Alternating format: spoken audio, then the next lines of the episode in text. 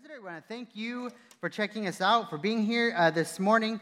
We are uh, just starting a brand new sermon series we are calling uh, Open Mic. And so, for the next seven weeks, we're going to be preaching uh, sermons based on topics or passages, some that you have given us, questions you've asked, as well as things that we, the pastors uh, here at Hiawatha, have thought this is just something important our church needs to know. It's good news, it's helpful, it's great.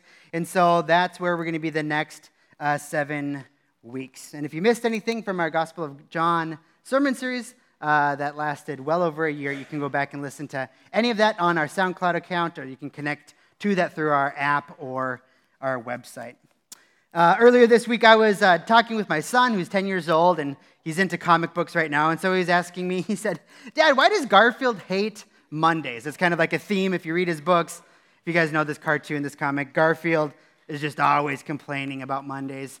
And uh, I thought to him, you know what, but I, I don't know why Garfield hates Mondays so much, but I do know why so many other people really hate Mondays, right? Mondays, for many of us, or at least in big chunks of our lives, Mondays equal weekend is over. Go back to work. Uh, the grind continues. Uh, stress, toil, brokenness, vanity. And so, uh, to answer Garfield's question, or my, my, my, son's question about Garfield, not really sure about why a cat who doesn't have a job hates Mondays, but uh, he is speaking uh, for many human beings um, here in our world. So, today we're going to actually look at this idea of vocation, this idea of work, and how the gospel helps us understand it, gives us hope in it, and how we even see Jesus and his work for us. Um, lots of good news we're going to get to. But um, yeah, maybe just to start, what, what, uh, what about you? When you hear about the word Monday, or when you hear uh, the word work, or vocation, or job, or maybe when you just heard this title of this sermon, are you like Garfield? Does work for you feel like worthless at times, void of, of meaning, void of fulfillment? One of uh, Israel's greatest kings, who is also incredibly wise, wrote this about work. He said, So I hated life because what is done under the sun was grievous to me, for all is vanity and a striving after wind. I hated all my toil in which I toil under the sun. Anyone else feel like, hey, this describes my Monday through Friday, my nine to five, my uh, work, my vocation, my job?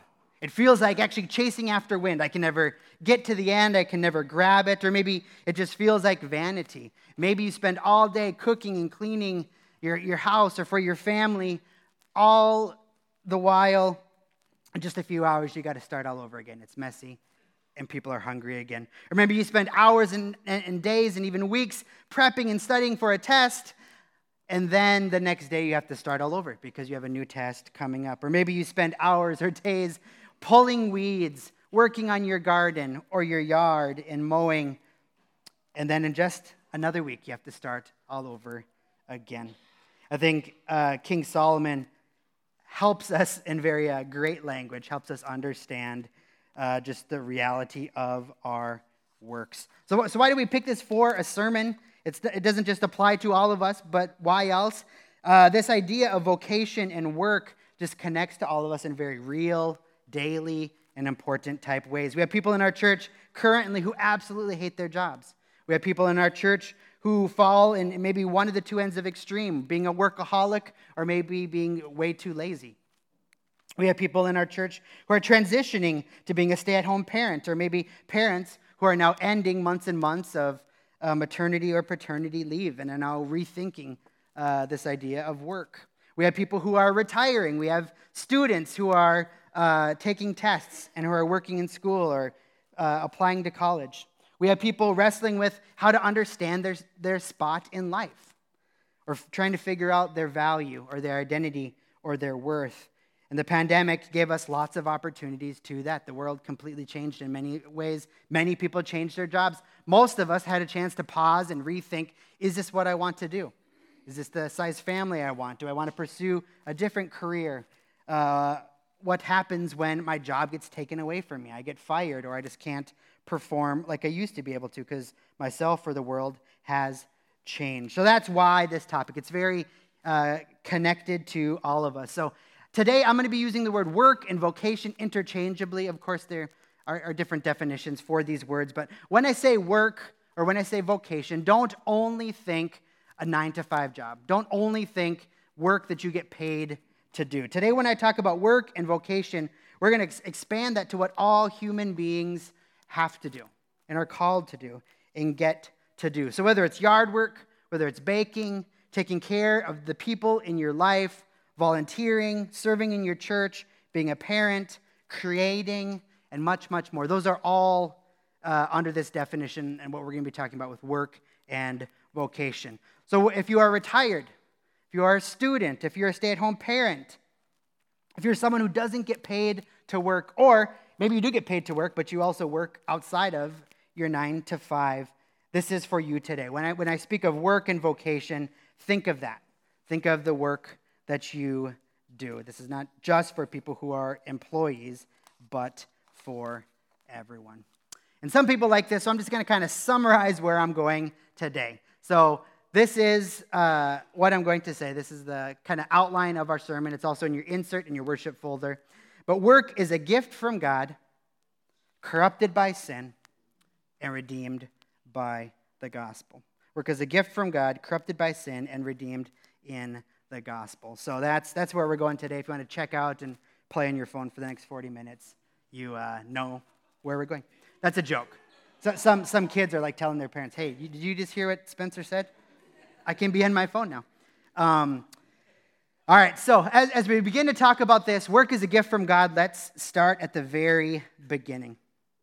Let's look at how, uh, at the creation of the world, as God creates the cosmos, our planet, humanity, and everything uh, within our world. Let's look at how work was gifted to us, how our Creator uh, described our work, and what it looked like before sin and death and evil corrupted and poisoned it all. So at the very beginning, we read as God creates, He gives humanity a gift, which is work. And it's, it's a way for us to image Him, to resemble Him, to mirror Him as image bearers. So we read at the very beginning of the Bible, first chapter of the Bible. Then God said, Let us, so the Trinity is working here Father, Son, and Holy Spirit, let, let us make mankind in our image, in our likeness, so that they may rule over the fish in the sea and the birds in the sky, over the livestock and all the wild animals, and all over all the creatures that move along the ground. So God created mankind in his own image. In the image of God, he created them, male and female, he created them. God blessed them and said to them, Be fruitful and increase in number, fill the earth and subdue it. So, at the very beginning, we see this really important core doctrine of Christianity, different than other religions and worldviews. This doctrine called the Imago Dei, that humanity was created to image, to reflect, to mirror our God in a, a unique and important way, unlike anything else in creation, unlike animals, unlike creation in general, unlike plants. We, humanity, represent our God. We are his ambassadors. He's the owner of the vineyard, and we are his gardeners, tasked to work it on his behalf. Notice, too, that when uh, the Trinity is creating humanity, he says, let, or, uh, they say, let us make mankind in our image, in our likeness, so that they may rule over creation. And then later, uh, humanity is called to be fruitful and to increase and to uh, increase in number, fill the earth, subdue it. And when we think about this, just to be clear, it's not pollution and, and, and uh, destroying creation, but rather caring for it, not uh, abusing it or destroying it. Uh, the late Tim Keller, who died just this week, and uh, Katherine Alsdorf wrote this fantastic book I'm going to be quoting a number of times today called Every Good Endeavor. If you want more on this topic, I highly recommend that book. But in their book, they say work has dignity because it is something that God does and because we do it in God's place as his representatives. Only man is set apart and given a job description, not plants and animals. We are called to stand in for God here in this world, exercising stewardship over the rest of creation in his place. So humanity exercises stewardship as they rule and subdue and care for creation in God's place as his representatives. And this passage ends with God saw all that he had made, and it was very good. If you know Genesis in the creation account, uh, day one, he creates something, and then it says, and it was good. Day two, he creates, and it was good. Uh, creation ends here on this day with God seeing the, the pinnacle of his creation, creation that now images him, reflects him in unique and powerful and important ways. And the, the pattern breaks. It's not, and it was good. It's now, and it was very good. So, work is a gift from God, and it is multifaceted in its good effects. So, if, if you're a visual learner, maybe this will kind of help. So, work is for ourselves individually, work is a gift given to us to uh, help benefit our neighbor. Work is also given to us for creation to thrive, and it's ultimately for us to worship and glorify our God. Each one of these arrows is important. And we move into on health and, and not mirroring, not imaging God when one or more of these arrows is gone. So let's very briefly look at how this work is multifaceted and, and this gift of work is given to us to help uh, all four of these areas. First, ourselves. And this is the one we probably mostly think about when we think about work, especially around jobs or where we want to put our time and our energy into. We think about what do I get out of work? Is it fulfilling? Do I get joy from it? Do I make a lot of money? Am I uh, taking care of myself? What are my talents, possessions, passions, opportunities, and gifts? How can I enjoy my nine to five, or the chores that I do, or the art that I create, or the people that I serve? And we even ask questions of just flat out how can I survive? How can I make money? How can I get health insurance? How can I pay rent? And how can I grow and flourish as a person. So maybe the, a very obvious one is work benefits ourselves, but work is also uh, to glorify God. There's this upward dimension to work. We image God when we work, when we create, when we take raw materials and make order out of it, when we see and create beauty, when we make art, when we exercise just authority and rule over all areas of creation when we create new life and when we care for and subdue creation. And the New Testament picks up on this, and specifically speaking to Christians, not just all humans in general, but uh, gives us this, this, this mindset now in Christ whatever you do, in word or in deed, do everything in the name of the Lord Jesus, giving thanks to the Father through him. What, whatever you do, work heartily as for the Lord and not for men. So, as Christians, we're working for, ultimately, for God. Yes, we maybe are serving others, maybe we are making a paycheck, maybe we're caring for children or creating art that others will be blessed by, yet we can and do honor God, glorify God, image God through our work. A third way this plays out is obviously also for our neighbors, so outward from ourselves. We also image and represent our God to others as we use our work and vocation for others. So it could just be, uh, or one angle on this is definitely just very normal stuff. If you build bridges, if you code software, if you teach children, if you turn grapes into wine, if you provide health care, if you grow crops, if you keep our electricity and our city running, if you publish books, if you bake bread, others, neighbors, other humans are benefited by it. Martin Luther famously and brilliantly said, God does not need your good works, but your neighbor does. God is not sitting there on his hands as if, like, I really need you to do X, Y, and Z, or else I'm, I'm screwed. Of course not. God does not need us. He does not need our good works, but our neighbor does. Luther has a fantastic theology on work and vocation and helped all of Western Christianity rethink this and move from, well, the only important work is that of the priesthood and that of monks and that of nuns and you uh, beer makers and cobblers and farmers and soldiers, and uh, that's just um, uh, unimportant work. There's a, a sacred secular divide. But Luther and other reformers helped us see that God actually does not need our works. He is all powerful and in control. Yet, He chooses to use you and me, He chooses to use humanity to take care of neighbor, to take care of others in these many ways that we brought up. Additionally, not just for random strangers or other people out there, but God uses our work to provide for our own families and our spiritual families, whether it's through making money or providing health care or, or much other, uh, other, um, ways like that. So for most of us, our, if you have a job or a spouse who has a job or a parent who has a job, your employer provides health insurance, salaries, etc. And that is the means by which God uses to care for many of us, maybe even most of us here in this room. So we're able to work and earn money in order to meet the needs of those God has placed within our family and within our spiritual families as well. And for those of us, maybe you don't have a job, but for those of us who have the gift of time or flexibility, you too can use that for the sake of caring for, serving, and encouraging others, both in your own households and in the household of faith, our spiritual household, the church. And then finally, we are given work to also care for creation. We've been called as humans to exercise care and stewardship as we fill the earth and have dominion over it and subdue it. Like we saw in our passage here today in creation, uh, the Trinity, God Almighty, created humanity in order that they may rule in his place. Be fruitful in number, subdue, fill the earth.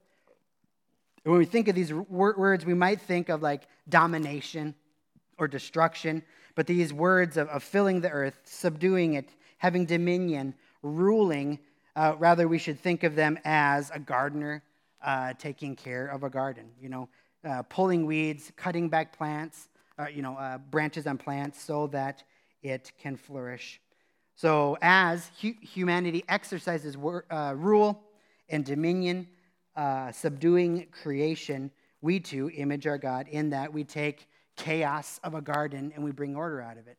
We take chaos and, and raw materials in an art table and we turn that into beautiful art. We create things, we grow things, we have children, we make families, we take raw materials and build so that humanity can be safe and grow and flourish, and much more. And in doing this, over creation, we will be God's representatives, his, his ambassadors, those he's put in charge to uh, mirror and reflect him into the earth. And if you're still not convinced, one, one thing that's kind of helpful for me, again, from the, the Keller and Alsdorf uh, book on vocation, God could have fed the world through manna from heaven. And he, and he did for a short period in time, right? He could have done that, but instead, he chooses to use you and me. He chooses to use humanity to care for uh, the rest of humanity, right? He calls people to be uh, farmers, to be truck drivers, to be bakers and grocery store workers, also that we can eat bread or gluten free bread, if that's what you want or need, right? He could rain manna from heaven, but he chooses to use us in, in, in lesser ways to mirror and resemble him. Now, like we said, if any of these four arrows are absent or, or very, very small or more, uh, we move then into unhealth. We stop fully imaging and representing our God, as well as we can move into places of uh, neglect or harm or um, selfishness or greed or uh, much, much more. All right. This is a huge topic, and it seems even kind of foolish to try to teach it all in one sermon. And so, what we're going to do as a church is kind of just a, a long announcement, a long promo for this. But we're going to do this summer uh, because we can't say everything, and because you need to learn from each other, and it's great to have discussions and hear other people's stories. This summer, we're going to have three events uh, kind of leading out of this sermon. So, Rob Warland, who's uh, raising his hand right now, Rob Warland is uh, our, our, intern uh, this year uh, currently, and this is one of his big projects. Is he's going to help us begin to con- continue to think through and discuss and learn uh, as we think about this idea of gospel and vocation. So, because work is such a huge part of our life, it, it uh, affects our worship, it affects our, us loving our neighbors, it affects our identity and our, ourselves and creation.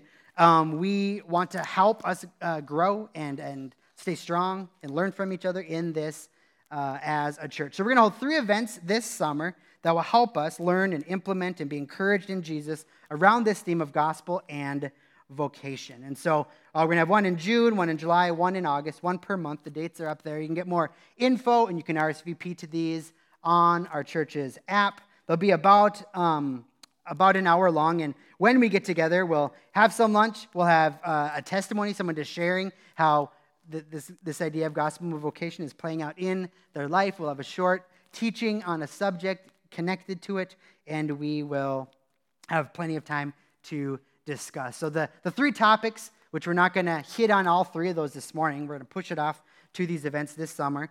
Uh, uh, June, we're going to talk about Acts 17 and God's sovereignty over where we live and the gifts and the talents He has given us. Um, in July, we're going to talk about how the curse and how sin affects our work. And in August, we're going to talk about the work rest balance. How do we image our Creator God who did rest on the seventh day? Seventh day. How do we avoid the two extremes of being a workaholic and being lazy? How do we see Christ as our ultimate rest and more? So you're invited to one, two, or all three of these this summer. If you want to come, invite people, and again, more info and sign up on our app. So even though we've just spent 10 minutes talking about how uh, work is a gift, how vocation is a gift. Uh, Garfield would say, and, and, your hearts and minds probably are, are, thinking right now, well, yeah, okay, I know it's a gift, or maybe you kind of persuaded me here, but uh, work still sucks. Like, have you met my boss? Have you seen my house? Have you uh, interacted with my family or my colleagues or my roommates? So we don't have to work very hard to see how work can be a gift, but at the same time, it is also uh, very hard. We can see that it's been cursed that it's been broken, that it's been affected by sin. You might be saying, Yeah, I get work is supposed to be good, but then why do I hate my job so much? Why do I like recreation but not vocation? Why does work just in general, why is it hard? Why do we sweat? Why does it make our bodies ache? Why is it not easy? So, yes, work is a gift from God, yet, like we said, at the beginning, it is also very much corrupted by sin. Let's look at the very, uh, just a few verses later from the Genesis passage we read about the creation of humanity. This is right after Adam and Eve, our first parents, rebelled against God, and this is God speaking to them. He says, Because you have rebelled against me, cursed is the ground because of you. In pain you shall eat of it all the days of your life. Thorns and thistles it shall bring forth for you, and, sh- and you shall eat the plants of the field. By the sweat of your face you shall eat bread till you return to the ground, for out of it you were taken, for you are dust, and to dust you shall return. So our rebellion against God brought sin into the world, and with that came brokenness, came thorns and thistles, and pain and suffering and futility and vanity. So to be clear, work is not the problem, it is sin that is the problem. Again, Keller and Alsdorf write about this. They write, Work is a supreme gift from God and one of the main things that gives our life purpose, but it must play its proper role, subservient to God.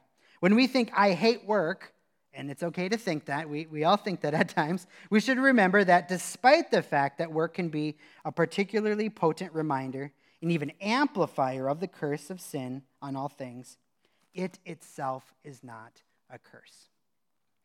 Your kids are not a curse.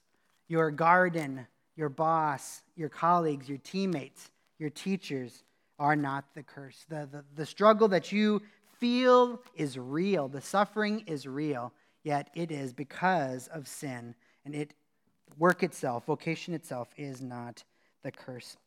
So work sometimes is fulfilling, and that's great when it is. But now, because of sin, our own sin and the brokenness of all of creation, work often feels like vanity.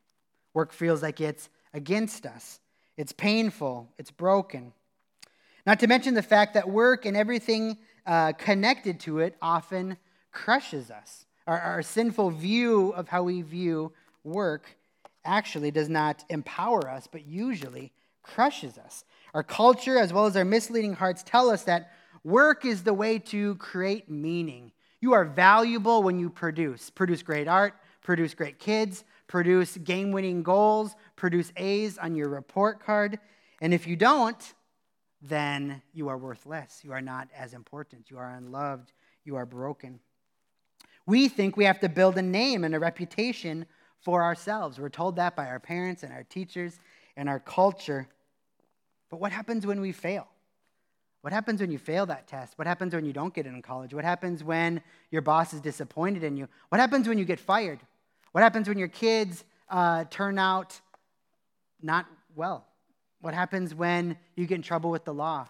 What happens if you screw up and betray and abandon the people that trust you? We also think that we have more value and the more worth, the more money we make, the better the more letters we have behind our name, the more degrees, the more accolades, the more popular we are, the more, the more uh, our team lifts us up on their shoulders when we hit the game winning home run or when we win homecoming king or queen. Yet, what happens when we don't have that? What happens when we miss the shot? What happens when we lose our jobs? What happens when we're just not that great of a person, not that great of a parent or colleague? Or that, uh, that great of a Christian? What if we let down our leaders in our church? What if when we volunteer, we're really bad at it? What if we're just apathetic and don't care? We think that our work should fulfill us and give uh, our lives meaning. And for some of us, at times in our life, it does. But you've been told that lie, that half truth for your whole life. What happens when it doesn't? We're crippled when we think, I'm not actually fulfilled in my job. It's mostly thorns and thistles and pain and suffering. It's actually not fun and joy and the greatest thing I'm excited to do when I wake up in the morning. If we're honest with ourselves, at least in most of our life, maybe you're in a season where this isn't fully true all the time, but when we're honest with ourselves, we are acutely aware of just how our works can actually be a crushing burden rather than a life giving joy. We know that sin has corrupted our work and our attempts at earning value and it will not work at our ability to tip the scales in our favor. And it is in this vanity, it is in this discouragement, it is in this hopelessness or helplessness of our work giving us life, giving us value, giving us identity. It is in this big, sad, uh, sucky state that Jesus comes to us and he rescues us and he meets our greatest need at the greatest level. So, yes, work is a gift from God, it is corrupted by sin. But the greatest news here is that our work is redeemed in the gospel. Jesus' good news to you and me is that he worked so you don't have to. Jesus worked so you don't have to. We've been talking a lot about vocation and our jobs and our work and the stuff we do and create and produce in our lives. But additionally, our, our natural bent is to work to prove ourselves to God as well. God, you should love me because I'm a pretty good person. God, you should reward me because I give you my money, I give you my time, I give you my thoughts. Or maybe I know I'm a scumbag or have been in my past, and so I'm going to work really hard at serving, at being generous, at loving people, at denying myself, in order to tip the scale so that God will approve of me, receive me, forgive me, love me. We try to use our work to turn his head, to earn his favor, to work off our debts, our failings, and our sin. But the good news of Jesus is that he did all of the work for us. Jesus did all four of these things for us. We will fail again and again to image our God, to do what we were created to do, yet Jesus does all four of these things for us perfectly. He knew we have failed and will fail. And so he, as the perfect human being, he came to earth. He became a human so that he could live the perfect human life for us in our place. He is the one that truly images God. So, towards himself, he, he knew his mission. He knew the work that he came to do, and he did so with confidence and assurance and love and joy. Jesus' work perfectly glorified and honored the Father. He obeyed the Father's call and the Father's plan and desire for his life as the one who is sent into the world to save, uh, to save the world. Jesus' work also brought hope and faith and life, not just to his friends and family, but also to his neighbors, and not just his neighbors, but even his enemies, the people that hated him, the people that betrayed him, the people that killed him, and people like you and me. Jesus' work produced hope, faith, and even life for neighbors and enemies alike. And his work also is bringing in a new creation, a new creation, one that is fully renewed, fully restored, removed from all the effects of the curse. Christ's work is making all things new, and his final return will release all of creation from the bondage and destruction of the curse and sin. So, where you and I, where humanity failed to image God, Jesus victoriously succeeded. And he does that for us on our behalf because of his unconditional love for us. Elyse Fitzpatrick writes about this. She, writes, she says, True Christianity is not a program of self improvement. It's an acknowledgement that something more than self improvement is needed. What's needed is death and resurrection. Christianity is not, okay, here's the tools, here's the rules, here's the motivation, here's the, the support so that you can finally image God good again. It's not a program of self improvement. It's acknowledged that self improvement, rules, law will not do it, will not work. And so we need something different. We need death and resurrection. First, we need Jesus' death and resurrection, which is the work on our place for us. And then out of that, we need our own death and resurrection. We need to die to the old self that could only fail in work, could only be ruled by the curse. We need to die to that old self and be resurrected in Christ, filled with his spirit. That is what Christianity is. That is what the good news is. Brothers and sisters and visitors, people who are checking out the faith, seekers, whatever you want to call yourself, we cannot earn our salvation. We cannot earn God's favor through our works, through our deeds, through our promotions, through our self improvement, through our piety, through our self denial, or through our morality. We cannot earn it. The New Testament is clear on this. Jesus is clear on this. One of the clearest places we read it is in Ephesians 2, where we read, For by grace, by a gift, an unmerited gift, you have been saved through faith. And this is not your own doing, it's a gift of God. It's not of works, so that no one may boast. The author is very clear to us. Says it multiple times because we just don't get it. It's by a gift you have been saved. You did not earn it. It is not because of your work. It's not because you're impressive or valuable or a great parent or a great servant or a great employee or a great student. It's just a gift. It's just a gift from God because He loves you by grace. It's not a result of your works, not your good works, not your works with your job, not your works for God, so that no one may boast.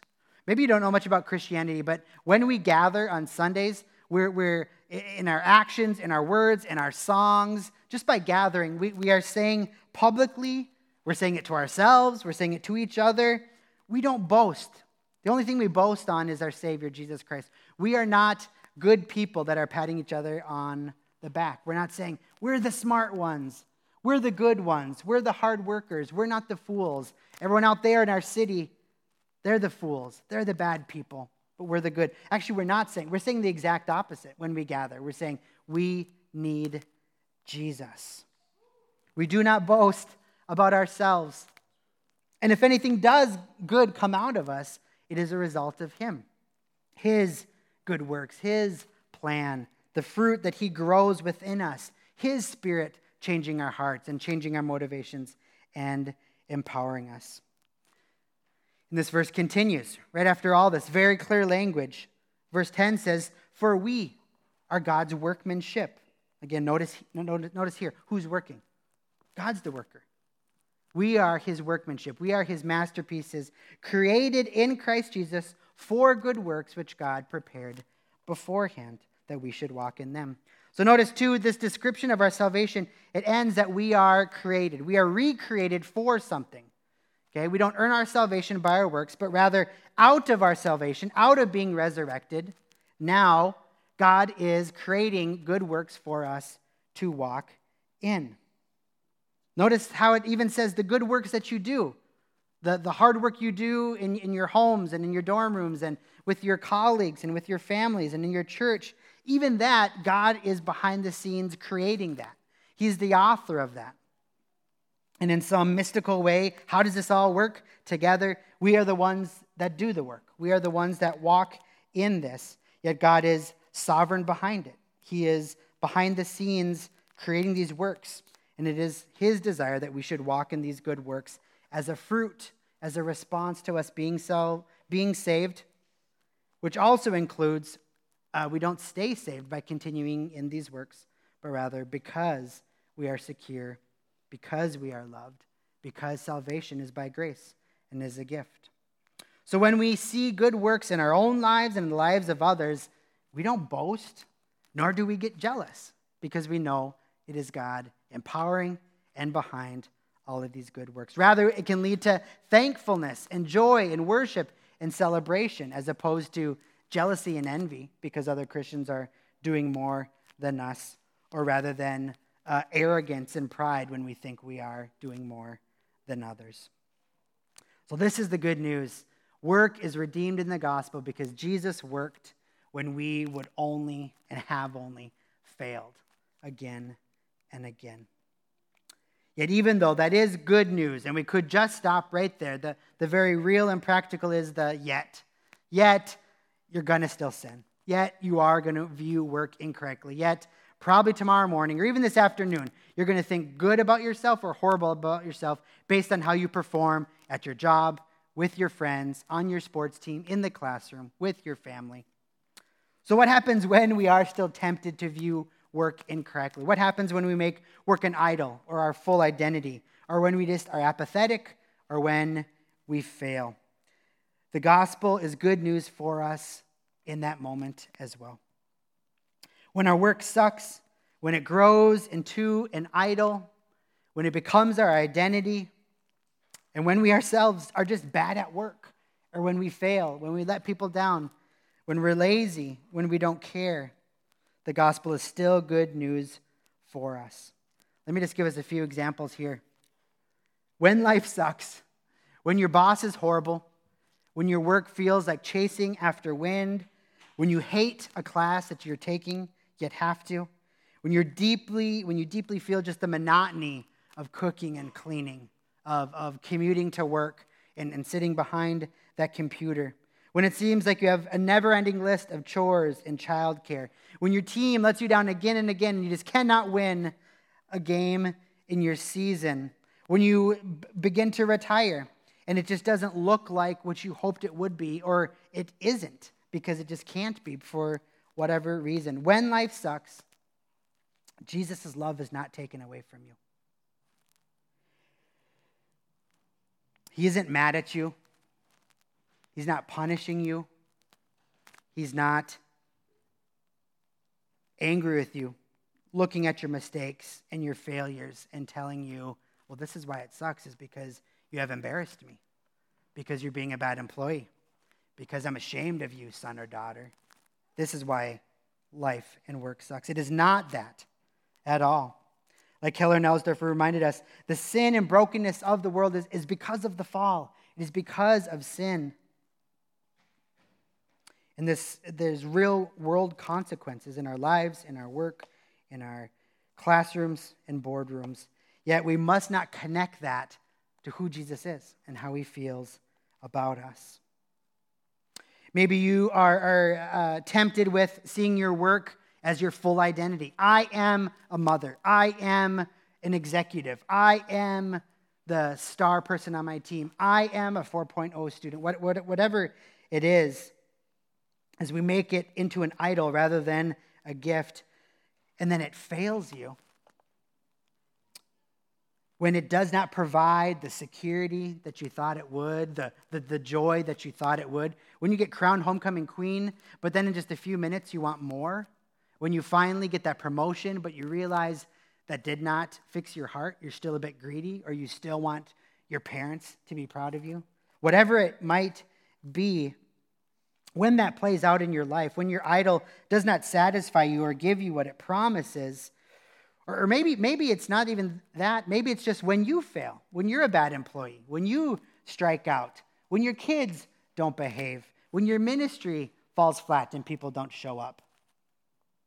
Or maybe you're just apathetic, or maybe you're just greedy or hateful or jealous at times. When you fail, Jesus is gently calling you back to himself. None of those failures, none of your idolatry changes the way that he views you. You're not more valuable to him when you perform. He doesn't like you less when you fail. I don't think we really believe that most of the time. You are not more valuable to Jesus Christ when you perform. Maybe you're more valuable to your boss or your spouse or your parent or your teammates, but that is not so with Jesus. In your greatest failures, in your lack of any performance, he loves you the same. And he also likes you the same.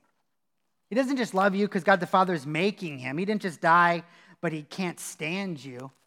He didn't just die for you, but God the Father made him. He actually likes you too.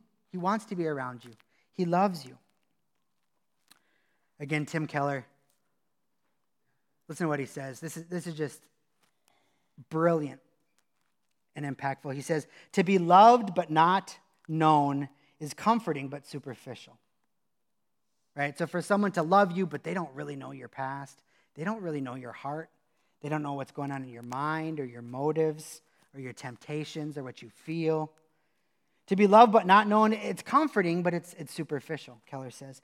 To be known and not loved is our greatest fear, right? We don't want people to know what we've done at night, what we've done in our minds, what we've done in our past. We don't want people to really know what's going on in our hearts, what our motives for serving others, loving others, being a part of a church, being a good parent, being, you know, on a team, whatever it might be. To be known and not loved, that's our greatest fear, and that's why we hide. That's why we don't let people in. That's why we don't share our hearts. That's why we put on masks. But, he continues, to be fully known and truly loved is, well, it's a lot like being loved by God. It is what we need more than anything. It liberates us from pretense. It humbles us out of self righteousness and fortifies us for any, difficult, any difficulty life can throw at us. That is the good news for you and I, for us here today. You are fully known and not rejected in Christ. He knows everything about you. He knows everything you will do. He knows all the sin and brokenness and failures that you will do in the future. And He still loves you you maybe have no one else in your life like that. Maybe not your spouse, your best friend, your mentor, your parent. Maybe no one in your life loves you like that. If they really knew what you've done, if you really abandoned them, betrayed them, were apathetic towards them, that, that relationship would end. But with Jesus, that is not true. He knows the, the, the bad parts, He knows your past, and He's staying. He's sticking around. You might abandon him for a time. He will never abandon you. You might be uh, unfaithful to him, but he is a faithful Savior. And so, this is the great news for us around work. It is a gift. Yes, it is deeply corrupted by sin sin out there in the world and sin in our hearts as well. Yet, Jesus worked so we don't have to. We just put our faith in Him alone. We put our trust in, in His work, not our own. And then, as a fruit of that, our work can now more resemble, more image our Creator God as a fruit, as a benefit, as something great, not as something that turns God's head or makes Jesus love you more. But remember, He knows your deep, dark secrets, He knows your past, He knows what's been done to you, He knows your impurity and your selfishness, your hatred, your greed and your failures. And he says, I'm still going to die for him. I'm still going to die for her. I love you. I just love you just because I love you. So now, through the gospel, our work can once again image God as we create, as we rule, as we fill the earth, as we subdue creation, as we create and foster life, as we bring order from chaos in our lives and the world. And when we don't, and we won't, especially not perfectly, our security in Christ does not change.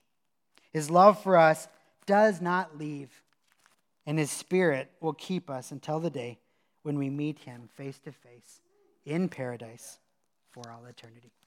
Let's pray. God, we thank you that uh, you picked us to, to, to resemble you, to image you to all creation. We thank you that work can bring great joy, it can bring satisfaction, it can serve others. Uh, work can be really great, but help us to see its place. It's a gift, yet broken, yet redeemed fully through your Son. We pray against all the ways that we believe that you only love us when we perform, that we only have value when we succeed, when we make money, when we produce good kids, when we uh, sc- score the game winning goal, when we're popular or beautiful or impressive. Help us to, to not believe that lie, but to believe that you see our pasts, our hearts, our motives, our minds, and you still love us. You, you don't run. And out of that, out of that saving faith, as we put our trust in what your work, not ours, that you would make great fruit uh, come out of that.